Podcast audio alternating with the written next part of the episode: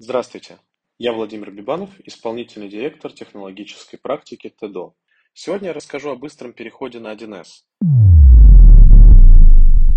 Самая актуальная причина для перехода – это замена глобальной ERP-системы, например, SAP, на локальное решение. Эта причина характерна для западных компаний, которые сохранили бизнес в России, но не могут использовать зарубежное ПО. Сроки перехода зависят от политики, которую выбрала материнская компания в отношении российского представительства.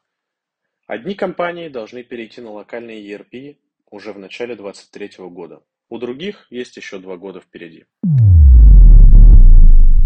Первоочередная задача – это перенести бухгалтерский и налоговый учет. Это необходимо, чтобы сдать российскую регламентированную отчетность, без которой нельзя продолжать бизнес в России.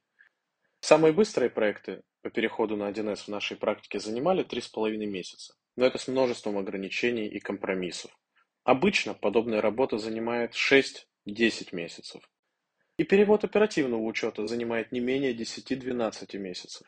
Оперативный учет – это торговые процессы, продажи, закупки, производство, сбыт.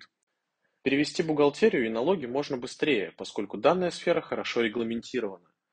Несмотря на отраслевую специфику, решение из коробки подходит практически всем. Потребуются доработки только в части интеграции.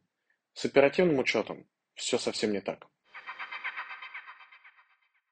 Как правило, именно в оперативных процессах заложено ваше конкурентное преимущество, особый техпроцесс или цепочка поставок. Именно их нужно автоматизировать, а коробочное решение вашу специфику, как правило, не учитывает. Оно является кросс-отраслевым, универсальным, его неизбежно придется модифицировать. На этом сегодня все.